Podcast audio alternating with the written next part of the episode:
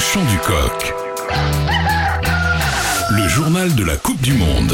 Jour de match pour les Bleus, bien sûr, mais on en oublierait presque que ça joue aussi à 17h, hein, Reda. Ouais, effectivement, Marseille, le 15 de la Rose va tenter de valider son billet pour les demi-finales face aux redoutables Fidjiens. Analyse des forces en présence avec Jérôme Prévost, journaliste Midi Olympique. Et tout commence par une surprise, notamment du côté de la compo anglaise.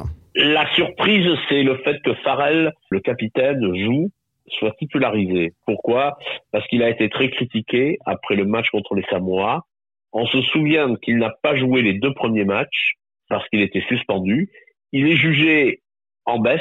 Il a été très très critiqué. On pensait qu'il ne jouerait pas, que ce serait Ford justement qui serait titulaire, et non. Steve Borthwick lui a fait confiance.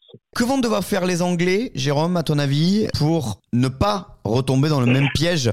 Être meilleur en défense, si on se réfère à ce match, parce que quand on revoit ce match de préparation, ils avaient été transpercés, notamment au cours de la deuxième mi-temps, peut-être trop facilement en défense.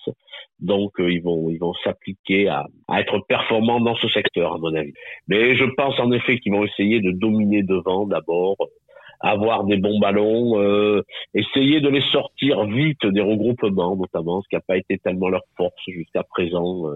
Donc, pour lancer les attaques dans de bonnes conditions. Et côté Fidjien, on va devoir faire exactement la même chose qu'à Twickenham pour le coup ? Ah, oui, bien sûr, ils l'espèrent. C'était leur première victoire face aux Anglais, la première victoire de leur histoire.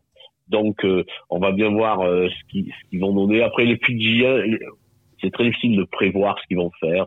C'est une équipe qui propose du très bon et du beaucoup moins bon. Ils se sont qualifiés en ayant perdu 2 matchs, ce qui arrive pas si souvent que ça. Donc c'est vrai, on dit toujours la même chose à leur sujet. Alors c'est vrai qu'ils sont assez costauds devant, s'il faut le reconnaître, plus qu'ils ne l'ont été dans le passé. Mais on a toujours tendance à penser qu'au niveau concentration, les Anglais vont être un peu au-dessus d'eux.